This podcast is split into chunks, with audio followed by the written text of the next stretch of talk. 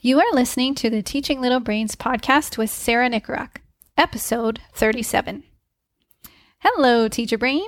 How are you? We are leading up to Halloween around here, and while we don't know what exactly that might look like this year with COVID in the mix, excitement at our house is abound. we have a full blown obsession with My Little Ponies Shea Nickorock, and so Twilight Sparkle is the costume of choice this year. And I will tell you, it has been a struggle finding that costume, like one that's not a tutu version, but like an actual pony. Why do they do that? I don't know. But I finally found a jogging suit in the correct purple with nothing on it and some yarn for the tail and mane. So we are back in business and Halloween is saved. So, what about you? Are you dressing up for Halloween?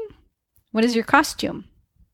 Do you do family costumes, staff costumes? There's some pretty neat ideas out there. And if you don't celebrate Halloween, I'm sure you've seen around and can still appreciate the creativity and effort that some people are putting into their costumes and decorations. Around here, there are lots of houses with a range of cute to spooky things out, like blow up cats, werewolves, funny faced jack o' lanterns, skeletons, and ghosts, all manners of spook around. So if you're going out for Halloween, please be safe, have fun, and take some time to look around and enjoy and appreciate the scenery. It's pretty remarkable. And the music and sound effects that totally add to the ambiance. And speaking of sound effects, last week we talked about misophonia, which is a neurological disorder triggering an intense stress response, a fight or flight response to certain everyday sounds, often quiet sounds, sounds that are innocuous to most people, like chewing or breathing or swallowing or tapping, the tapping of nails, um, etc. To the point where sufferers of misophonia or misophonics cannot even join their families at the dinner table on Christmas Eve and spend the evening alone in their room. Or they have to sit in the car while their family enjoys a special meal at a restaurant because the chewing noise just overtakes them or they miss out on dates and events for fear of encountering the trigger sound and losing complete control of their rage. And I shared a video called Breaking the Sound Barrier, which is made by teens about teens and their experience living with misophonia. The young brains in that video share some of the stories about their struggles growing up with misophonia and their experience trying to communicate it to others or their reluctance to for fear of being outcast or ridiculed, many of whom were. And if you hadn't had, haven't had the chance yet to watch it, then I would definitely recommend it. It certainly gives insight into how this condition affects the lives of people who have it and the people around them, and is a poignant reminder that you, you just never know what people are going through, much of which we can never fully understand. And so to be patient and compassionate and kind with others even when, or especially when, their behavior does not seem to make any sense to us. And like we're surrounded by sounds like of all kinds all day long. And imagine if one of the most common sounds you hear sends you into an uncontrollable fit of rage every time you hear it. And on top of that, no one else around you seems bothered by it, or worse, they make you feel like something's wrong with you because it affects you so much. So, anyway, that was last week, episode 36. So, if you haven't listened to it or watched the videos, I uh, watched the video, um, I'd recommend going back and doing that after this. But this week, I wanted to share with you kind of the, the flip side of that, of misophonia, and talk about its sort of um, opposite, the opposite sound response phenomenon called autonomous sensory meridian response. So, unlike misophonia, autonomous sensory meridian response is more common. And even if you've never heard of ASMR before, you have likely possibly experienced it, maybe many times. So, have you ever felt like a tingling in your scalp after hearing a certain sound? Maybe the gentle tapping or dragging of long fingernails on different bumpy or rough surfaces, um, the clicking of a tongue or fingers, or crackles or fizzes of like the candy, those pop rocks that you put in your mouth, or when you pick up dry rice and drop it or like the rustling of leaves or fabric or whispering, etc. So ASMR call is also called um, brain tingles or brain orgasm is felt as deep relaxation and pleasant head tingling that is often s- stimulated by gentle sounds such as the ones I mentioned. And or also like light touch or personal attention from someone with a caring disposition, according to research. That that can be um, like direct personal attention or recorded. So, role plays of individuals and situations where there is uh, caregiving, like a, spa or salon, like hairbrushing is very effective, um, doctor role plays, etc., are very common um, triggers of ASMR for people who are ASMR sensitive. And I remember my ex boyfriend would tell me that he got the head tingles whenever he watched someone doing like fine, detailed art like watching someone sketch in super detail or like Bob Ross painting videos. He would get totally zoned into it. And personally, I experience ASMR as a tingling that starts in my scalp and moves through to the top of my thighs and forearms primarily. And it's kind of like goosebumps, but it's definitely slightly different. And for me, the feeling comes when I witness an act of kindness or a deep connection or people doing something when you can tell that it's like they're, they're super passionate and skilled at it. Again, kind of like that fine detail work or people coming together in joy like those flash mob videos, especially when there's orchestral music or like long violin chords, which may be a more familiar sensation to you, like goosebumps from music. So that's another phenomenon called musical frisson. And there is research about the connection between the two, and they definitely share some commonalities, but um, ASMR is slightly different. And there are only a handful of studies on it because it is relatively new. Uh, it, it was identified in the term ASMR was just coined in 2010, and the first peer reviewed study on it was conducted in 2015. Anyway, I've attached one of the videos that gets me every time in the show notes, so you can check it out and see if it does the same for you too.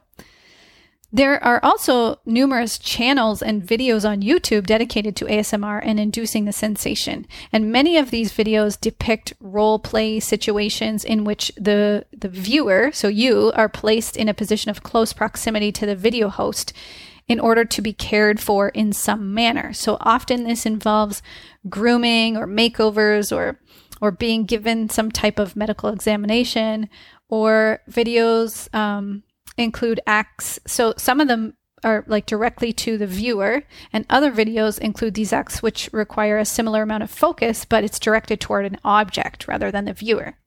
Actually, the daughter of a good friend of mine hosts one of these channels. Um, her name's Ocean, and she is very talented and creative, uh, including caregiving role plays and different characters in her videos. And she also donates some of the money that her channel generates to various organizations dedicated to helping the planet, a girl after my own heart, and marginalized peoples and other causes that she's really passionate about. And her channel has over 260,000 subscribers. So, like, this is a big thing. Her channel is called Oceans ASMR, and I've linked it as well in the show notes for you if you want to take a look. So, what's happening neurologically and physiologically speaking with ASMR? And why do people watch or listen to these videos so much? What do we get out of it aside from a brain orgasm? Most people use ASMR to help them fall asleep and or to relieve stress. And even though it's referred to as a brain orgasm, there are very few people, like only around 5%, according to the 2015 study conducted at Swansea University in the UK, who use ASMR for sexual stimulation. Now, if you're someone whose anxiety or stress causes significant issues in your daily functioning, notice how you feel after visiting the spa or hairdresser. Are you significantly more relaxed? Now, that may be linked to ASMR and an indication that watching some videos may be an effective way to help you chill out. Now, while the effects of ASMR are immediate, the response is usually short lived and temporary. So those with deeper depression, for example, they spike the highest during ASMR in terms of mood and relaxation, but the effects faded the fastest afterward. However, you could play around with it. You can watch it more regular on a more regular basis and see if you can carry that relaxed feeling throughout the day. But for a more permanent solution, though, check out my episodes on RMM tapping. So, episodes 22 and 27, or contact me for some direct coaching with tapping. Um, and also, actually, my mentor, Sarah Longoria, is running her free five day um, RMM course starting on Monday, October 26th, 2020. Um, she runs it at the end of every month. So this one starts on Monday, and I will put the link for that registration in the show notes as well. If you haven't gone to that yet, I highly recommend it. I just taught tapping to um, part of a school, a, a team of um, teachers and admin, and um, they've already started implementing with their students and are already seeing results. But anyway, you can also give ASMR a go and see if you're ASMR sensitive and what kinds of effects you experience. As long as you don't have misophonia, the worst that can happen is that it does nothing for you. And but even if you don't experience the tingling sensation, ASMR can still generate a feeling of deep relaxation and stress relief. And some people even report that it, that it helped reduce their chronic pain. Now, in terms of the brain, if you've been listening to this podcast all along, you're becoming familiar with the various neurochemicals and neurotransmitters and how they function and play off each other and what fires when. Um, and you may have made some connections or predictions about what's going on brain wise with ASMR already. So, if you are an avid listener, much of what is happening with ASMR will likely make sense to you, knowing what you know from previous episodes. So, for example, Similarly to celebration, which we talked about in episode one, you may have predicted that with ASMR, the areas of reward, motivation, emotion, and arousal are activated. The neurohormones widely reported to be responsible for most affiliate behaviors include dopamine, oxytocin, and endorphins. Sound familiar? These neurohormones are known for inducing feelings of comfort, relaxation, and sleepiness, the feelings reported with ASMR. And according to a 2018 study conducted by the researchers from Dartmouth College in the States and published in the Bioimpact Journal that examined those experiencing ASMR under an fMRI machine, there is significant brain activation in the medial prefrontal cortex, so, not surprisingly, perhaps, is that this region is associated with self awareness, social cognition, and social behaviors, including grooming. So that even though you are only watching videos of people being groomed, your brain reacts the same as if you were experiencing the grooming for yourself. So, in addition, the study found that the network of the dorsal anterior cingulate cortex, the supplementary motor areas, and the insula, which are all involved in empathy, are activated during ASMR, which provides support for the association of ASMR with social cognition and caring feelings toward others.